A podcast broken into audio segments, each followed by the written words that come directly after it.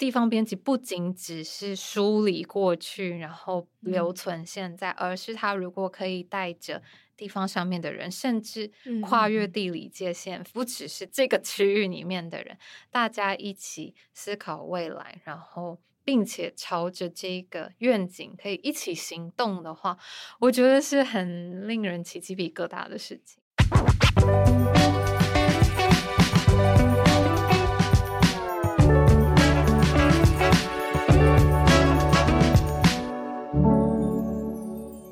在设计里看生活，在生活里找设计。Hello，设计关键字的听众朋友，大家好，我是思安，欢迎收听今天的系列单元《关设计什么事》。那在这个单元里面呢，我们会带大家一起观察、解析生活里各种跟设计有关的大小事。那近年来呢，听众们是常常听到“在地”这两个关键字呢。那六月由果粒文化出版的地方编辑，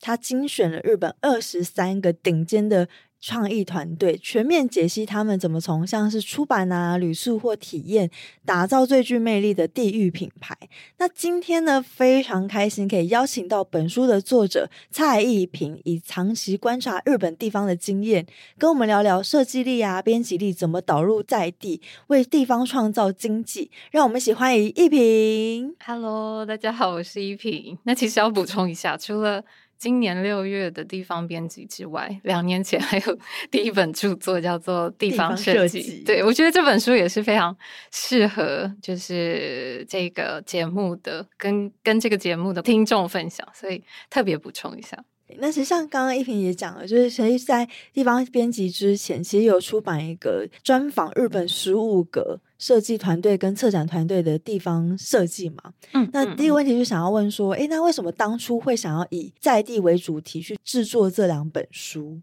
嗯，其实是二零一四年开始，因为日本政府发现，呃，这个高龄少子化讲的会有点严肃，就是主要的背景是这个高龄少子化的议题越来越险峻，再加上东京一级集中，也就是人口从地方县移动到这个都市，特别是东京的这个呃浪潮呢，就是非常非常越来越来的。嗯、严重。那他们就发现，如果再这样持续下去的话，地方可能会越来越没有人，可能很多地方会变成现界聚落，然后这一些地方可能就没有办法留存下来，那就有地方消灭的这样子一个话题出现。那为了解决这样子。的这个社会的课题，二零一四年，安倍政府就提出了地方创生这样一个政策。那这个其实是一个非常大的政策，那也间接的从一开始可能只是从二零一一年三一大地震之后，大家开始关注地方，想要返回地方之后，二零一四年开始由政府由上而下的推动各种让大家返乡，让大家回到地方这样子的一个政策。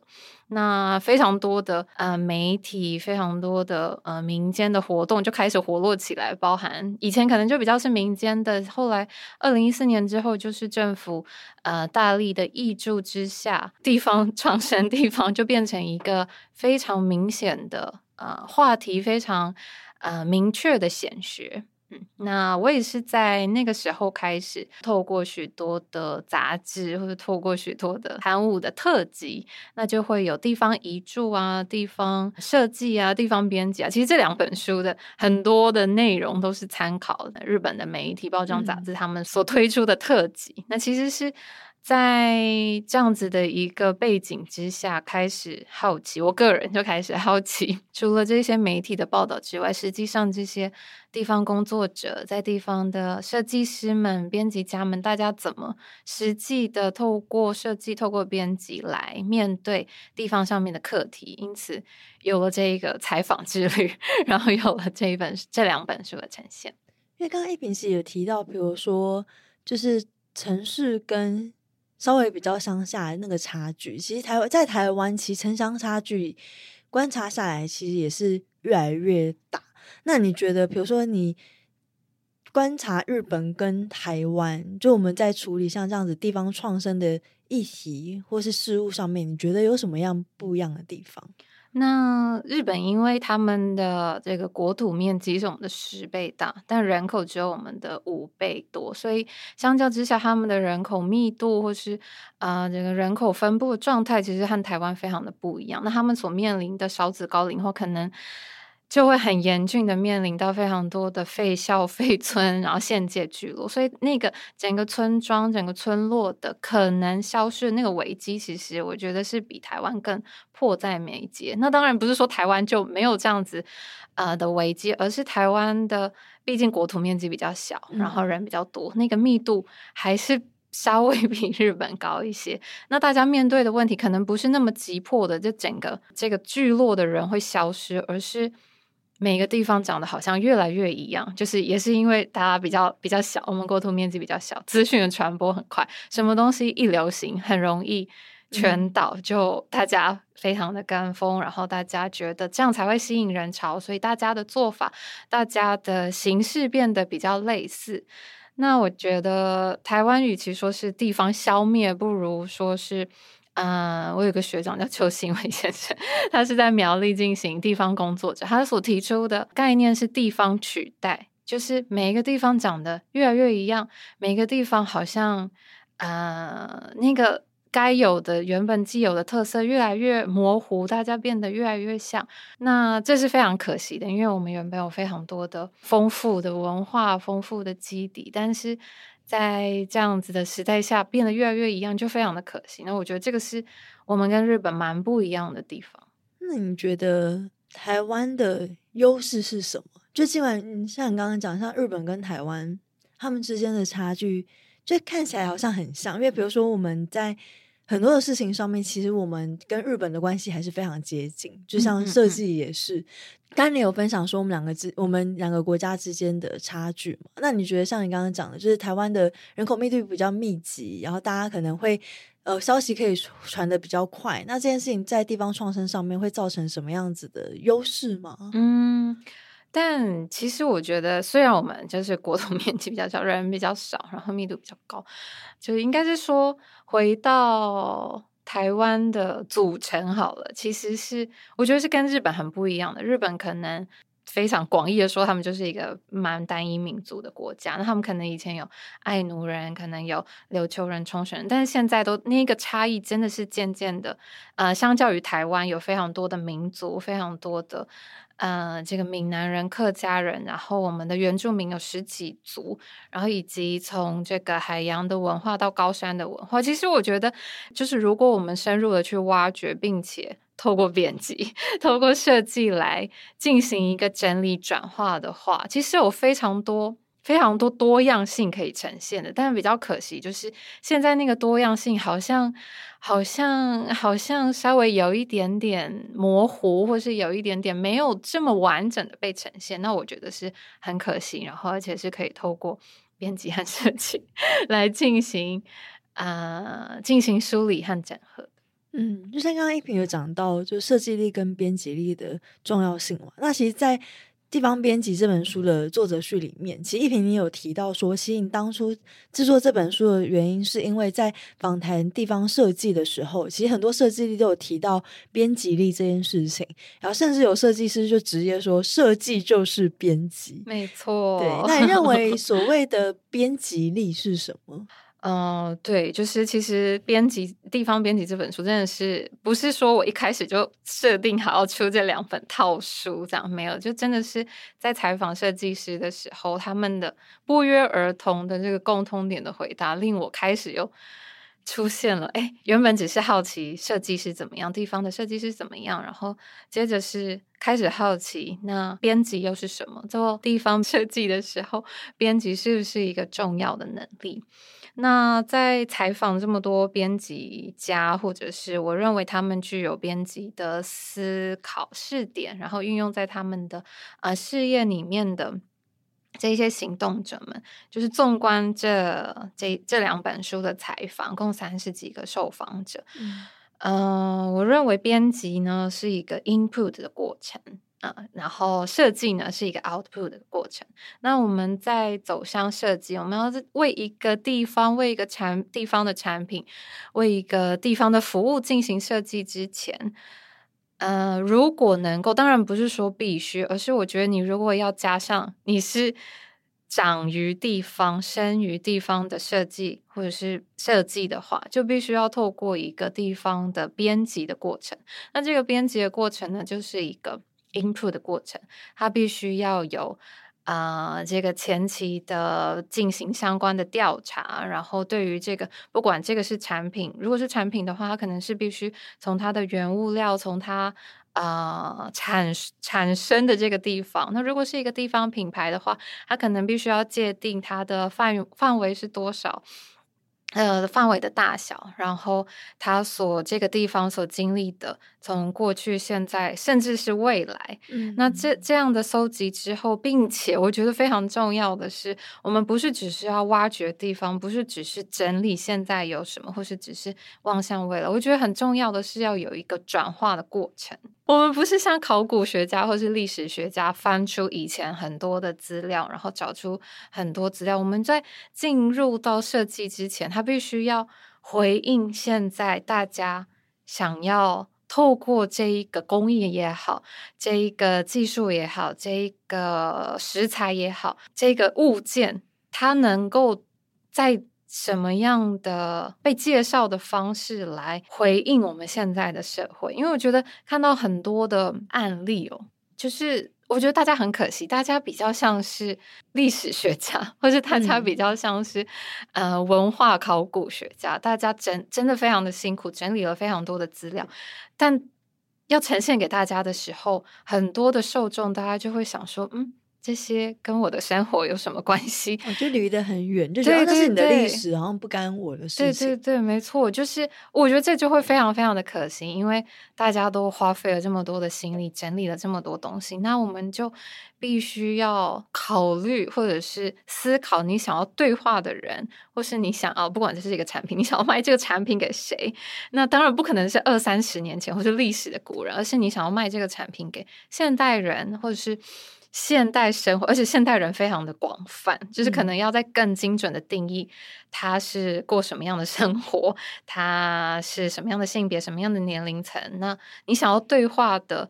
呃，这是可能是一个产品，它可能是一个呃刊物也好，它是一个编辑的呈现的话，那我们想要吸引哪些人来认识这个地方，认识这个产品，使用这个产品，那就要非常清楚的界定，然后。进行一个转化，就是根据这一个受众进行一个转化。那这一些所收集来的宝贵的资料，然后精湛的可能过去的工艺的技术所呈现出来的东西，如果能够回应到这一些我们预想的受众、预想的生活方式的人的话，这两者才会产生呼应。不然就会很可惜，是我们变得很像是只是整理资料，只是做一个存档。嗯，然后没有运用的话，那我觉得不是所有的过去的东西我们都要保留下来。嗯，应该 说，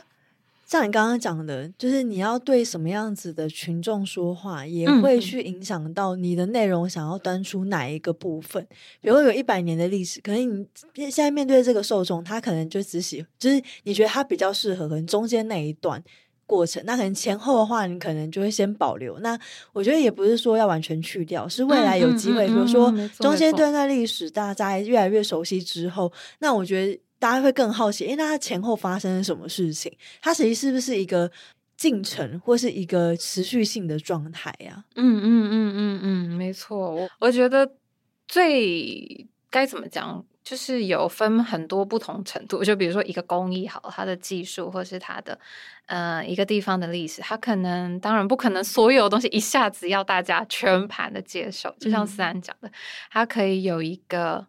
呃有一个顺序性，然后 从比较浅显易懂的开始，让大家开始了解之后，然后再循序渐进的端出更多可能比较。难以快速理解，但其实有非常深厚底蕴的东西。嗯嗯嗯嗯，我觉得，那我觉得刚才就是听一平分享地方创生，我觉得好像有一点点像是做商品啊。你自己觉得呢？我自己觉得就是很有趣的事，就是 我必须要先说，在日本地方创生其实就是一个政策的名词，所以其实不会把地方创生当做一个很像是一个产业或是一个工作的类别。嗯嗯，我觉得这个是。有一点，稍微有一点，我们可以再多反思的地方。嗯，我个人的立场就是，也是我自己观察日，就是采访下来，或是我所嗯、呃、观察的地方工作者，他们其实不会说我是地方创生工作者。那他们怎么都称自己在做的事情呢？他们就比如说设计啊、呃，地方设计这本书的设计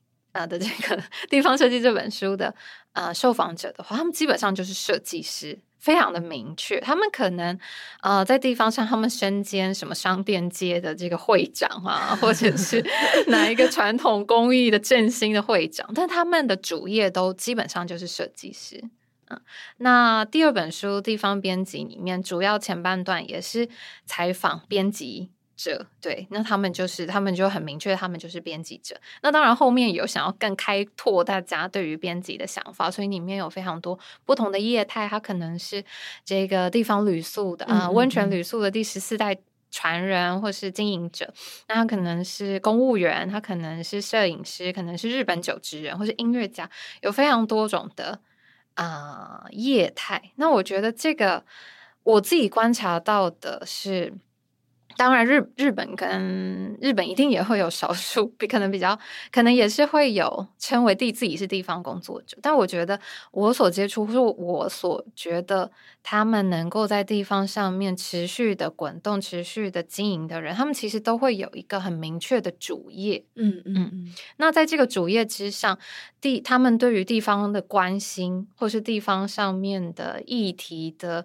呃努力，会让他们。成为就是被说，他们其实很常说，我们不是我们不是以要地方创生、要地方行动为发，就是以以就是作为他们的初始的初衷，而是他们希望透过他们的本业来回馈地方。但刚好他们关心的层面很广，嗯、就是不是只是他的业主的单一的一个农产品，而是他可能更关心那个地方整体的。呃，农业的状况，因此有了他的关心而引了，就是一而扩展了他的领域，对，所以我觉得这个也是非常有趣的地方。然后我也会蛮期待，就是台湾的呃地方的工作者们，我们大家可以有一个很更明确的，或者是能够有一个嗯基本的基础，然后那个基础之上，呃，能够开展出。呃，地方上面的关心，然后地方上面的行动，嗯，然后我觉得这样子可能也会比较比较该怎么讲，比较健康吗？或者是比较不那么令人担心？因为我觉得很多时候我们都会为了下一个标案在哪里，下一个补助款在哪里，但如果有一个很更加明确的呃事业的话。那我不是说一定要大家都一定是设计师，当然就是可能有些人可能是开咖啡店、开旅宿，呃，经营地方的刊物，但是这一些听起来都会很像是大家的副业。嗯、但我觉得有有没有可能是大家更呃把元宝这样对地方行动是主，就是是中心，那有没有可能把那个重就是拉回来一点？这样这样子的话在，在该怎么讲？大家。就能够以这个主业来认识大家，然后要跟大家合作的时候，也能够更明确一些。那我蛮好奇的，因为其实现在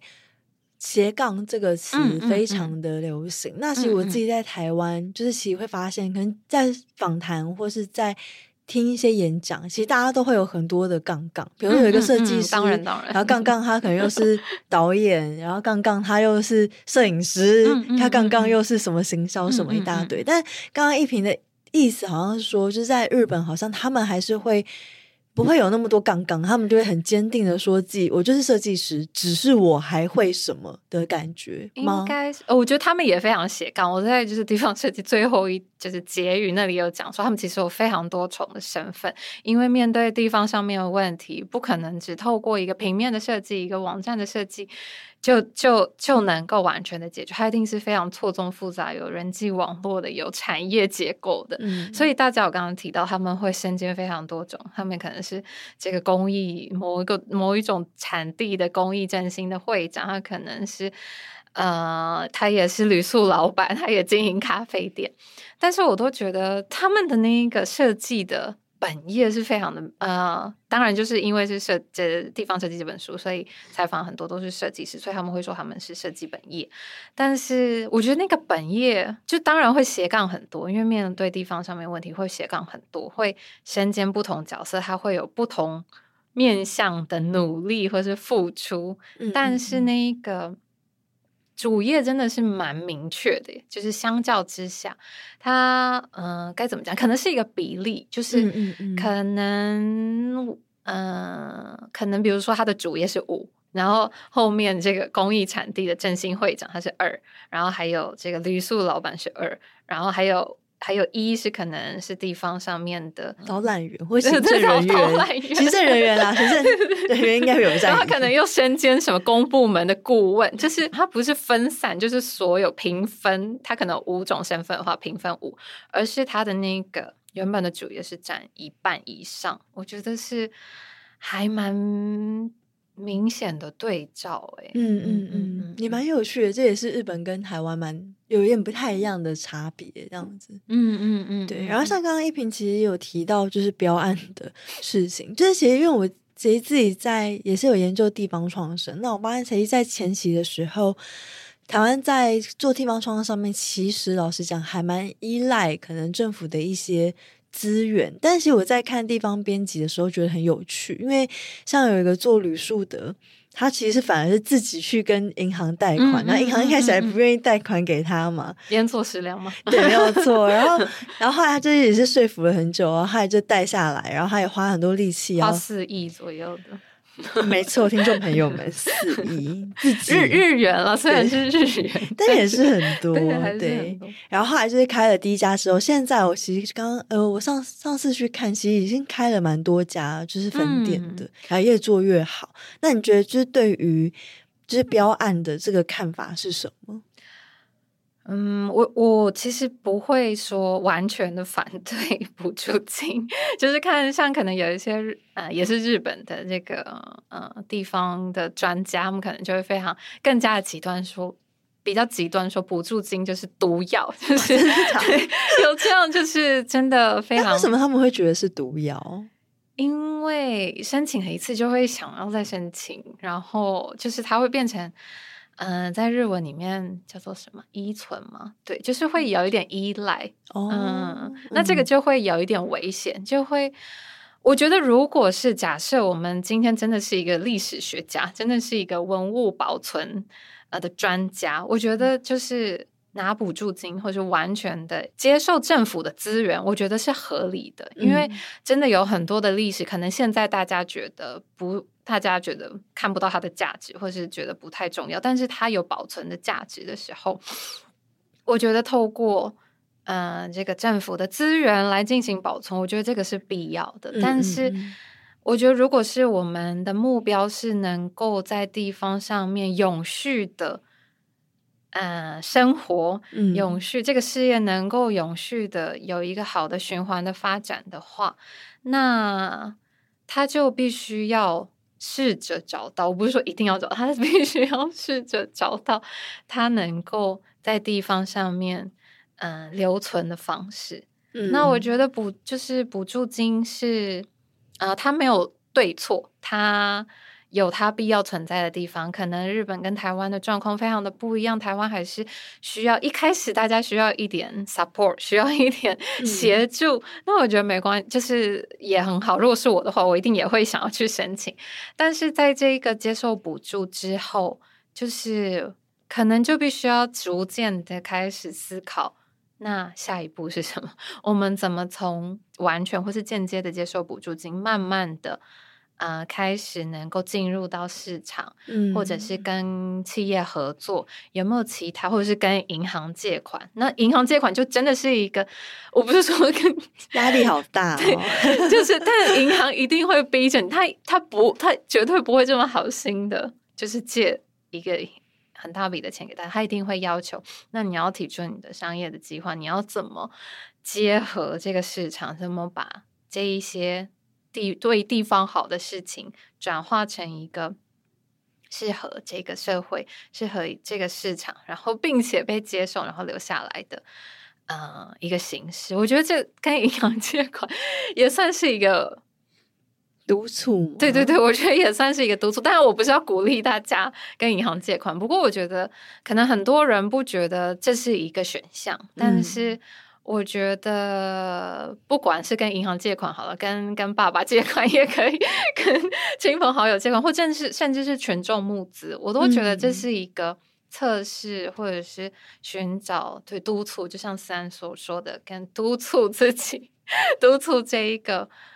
嗯、呃，可能只讲地方行动或地方创生的话，好像只是一个对地方好，然后不知道那个受众是谁的一个状态。嗯嗯、但是如果有这样的，嗯、呃，不管是跟银行、跟群众募资、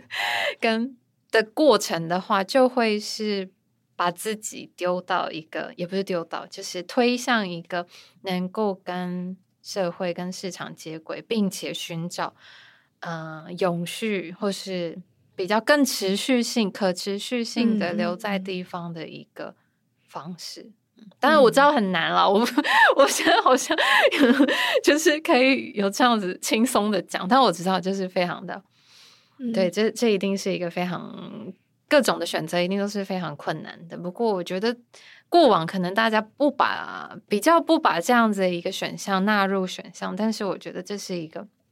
我们也可以先试着脑，就是脑力激荡，先试着想想看这个状况，然后要不要实践？我们可以看，不管是地方上面的团队，他可能有呃阶段性的，他可能现在是初期的草创，嗯嗯嗯，他可能没有办法立刻，但是接下来可能三年五年，或许大家可以呃在拉长时间轴之后呢，这个可能这个选项可以越来越清晰，或者是越来越变成一个可可。可考虑的选项之一。嗯，其实刚刚一平在讲的时候，我就想到说我在看地方设计，然后第一篇是仿就是大师梅元珍，嗯、然后他在里面就是非常的凶狠，对啊，就是他很直接就是说地方创就是做地方不要只要依不要只依赖。那个政府的资源，你要自己想办法。其实我觉得一平刚刚的说法，其实好像是更让我们看到，其实这件事情就是地方做地方这件事情，它不是一次烟花式的、嗯嗯嗯、哦，办办那个什么两周的活动，大家来，然后可能就大概只是轻轻的认识一下这边的历史就结束了，而是就像是文化这个词，它其实它的本意是指是土地。嗯，那地方这件事情，如果我们要做的地方，那就必须从这个地方的土地慢慢的生长。那像像一棵树一样，它的根其实是要花很多的时间才会越来越深，它抓得越紧，然后它的树才会长得越茁壮。然后我觉得刚刚一平也是。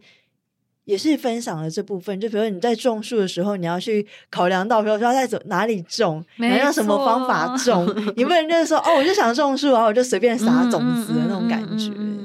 嗯嗯嗯，真的，就是我觉得很多时候地方工作者也会，嗯、呃，就是会觉得我这么努力，但是没有没有大家的回馈，然后就会心里很就是比较挫折，或者是比较。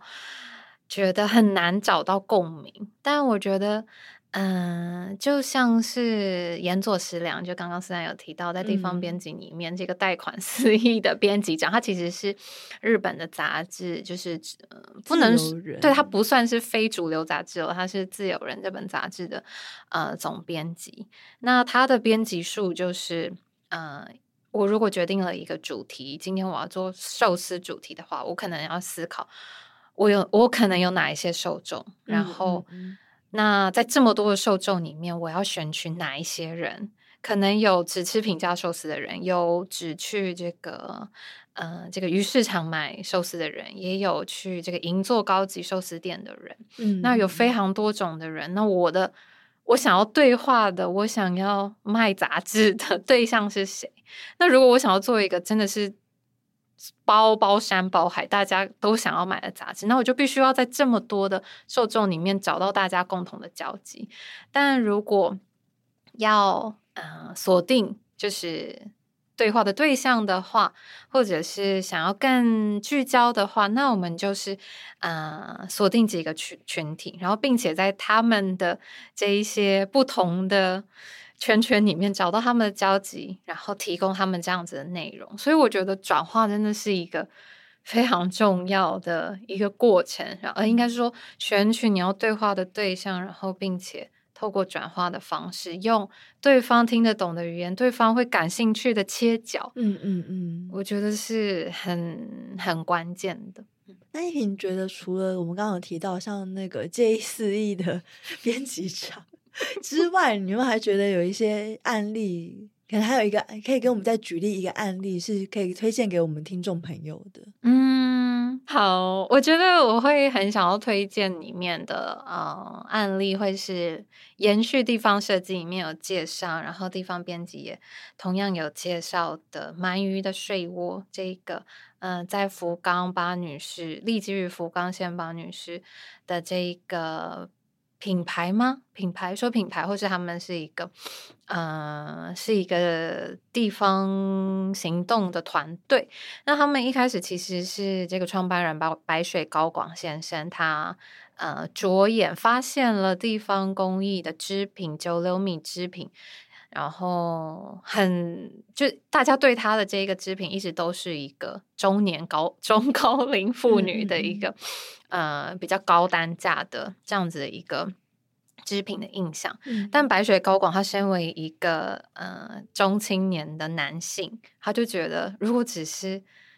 中高龄妇女来认识来穿着的话，就非常的可惜。他很希望能够打造一个全龄的，就是女性，就是不只是中高龄，也有可能年轻的女性，或是啊比较青年的女性，甚至是小朋友，然后更更多重性别，不只是女性，而是男性也有可能来穿与因、嗯、来穿着。那因此，他们就透过比较现代风的。呃，裤型的设计，然后运用把这一个传统的织品的技术转化为一个现在现代人，大家要行动方便，大家要呃追求机能性、文化性或者是设计感这样子的一个呃传统的织品进行了转化，然后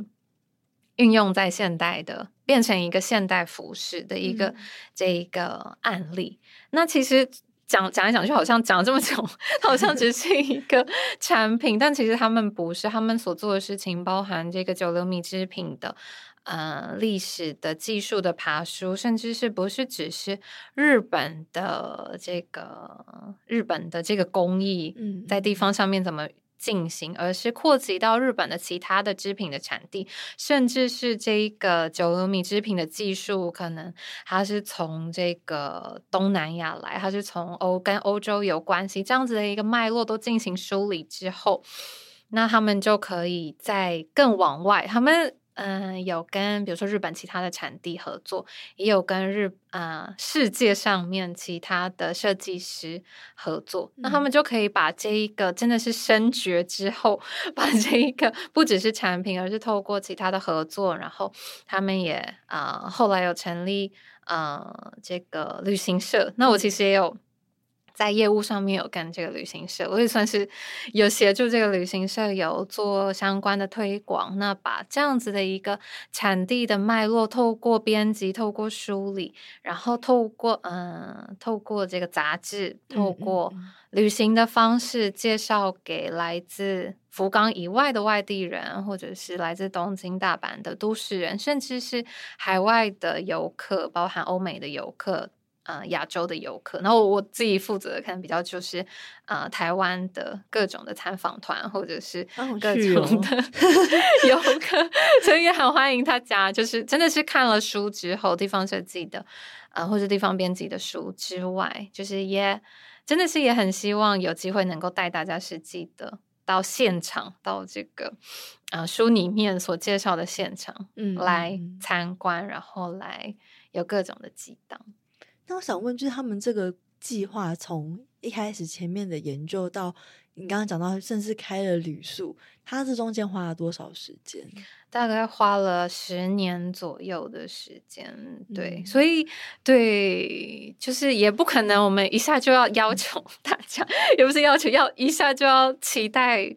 大家，就是呃各个地方行动者一下就要想到这么这么长远的脉络，但就是这么长远的计划。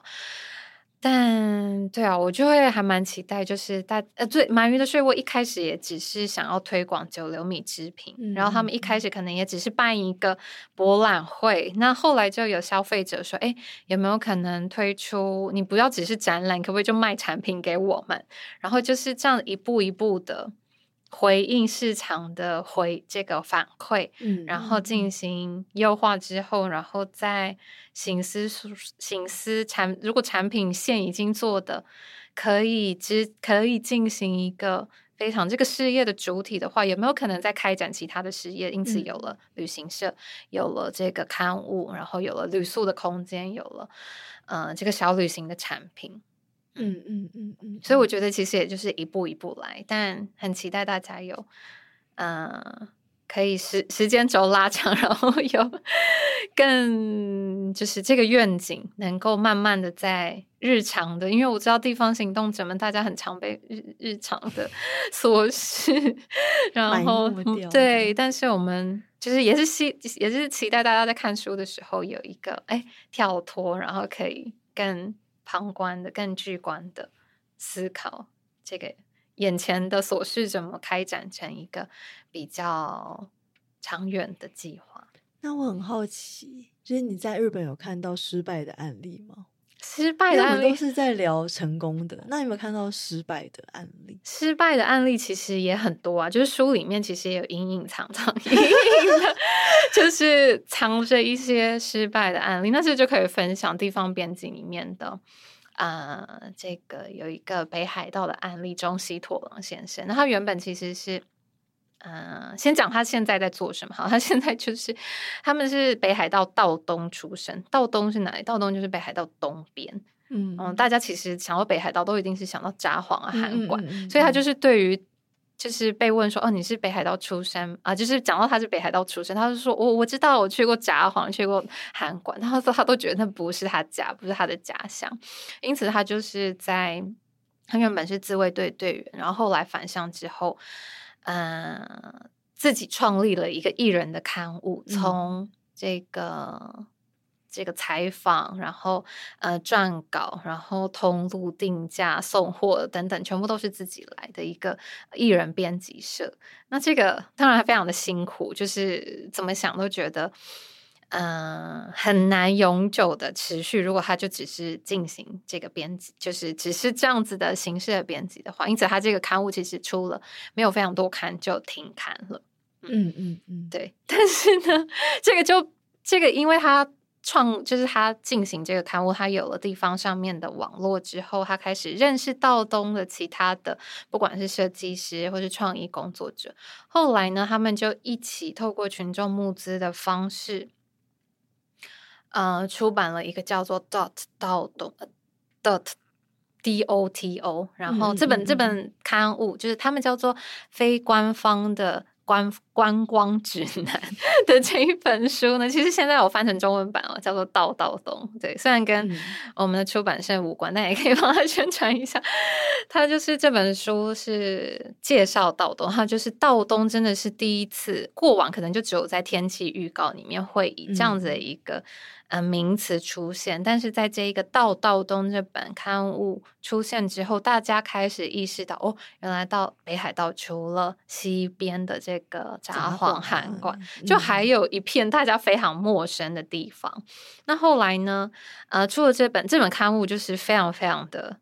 受到关注，从群众募资到后来的发刊，然后大概累积了现在已经超越一万本的。发刊量，很多诶，以现在这个时代来说，超多的。嗯、然后在非常多的社群媒体上面，也就是道东真的是开始变成一个大家有意识，好像就是那一片的这一个词汇。嗯，那在这个第一版的呃刊物非常的成功，呃，我就是。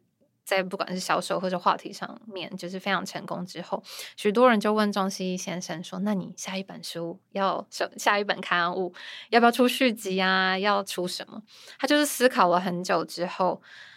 他在他们在去年出版了第二刊，然后第二刊不是延续，第一刊是比较是非官方的这个观光指南，所以就介绍许多地方的。嗯，有趣的店铺啊，然后美丽的，嗯、就是这比较非官方，就比较私房景点的这种观光指南。嗯，那第二本呢，他就没有，就一反大家对他的期待是要出一本观光指南续集，而是他提出了他们要搜集一千个有关于跟道东理想。就是我希望道东接下来变成怎么样的一千个这样子的呃，跟道东有关的想法愿景，然后他们要出一本呃，道道东的道东的愿景之书。哇哦！然后这个这个案子呢，就是也是透过呃群众募资的方式，就是呃买这个方案的人他付钱之外还要写一段话，一起参与在这个当中。没错，然后而且。我觉得很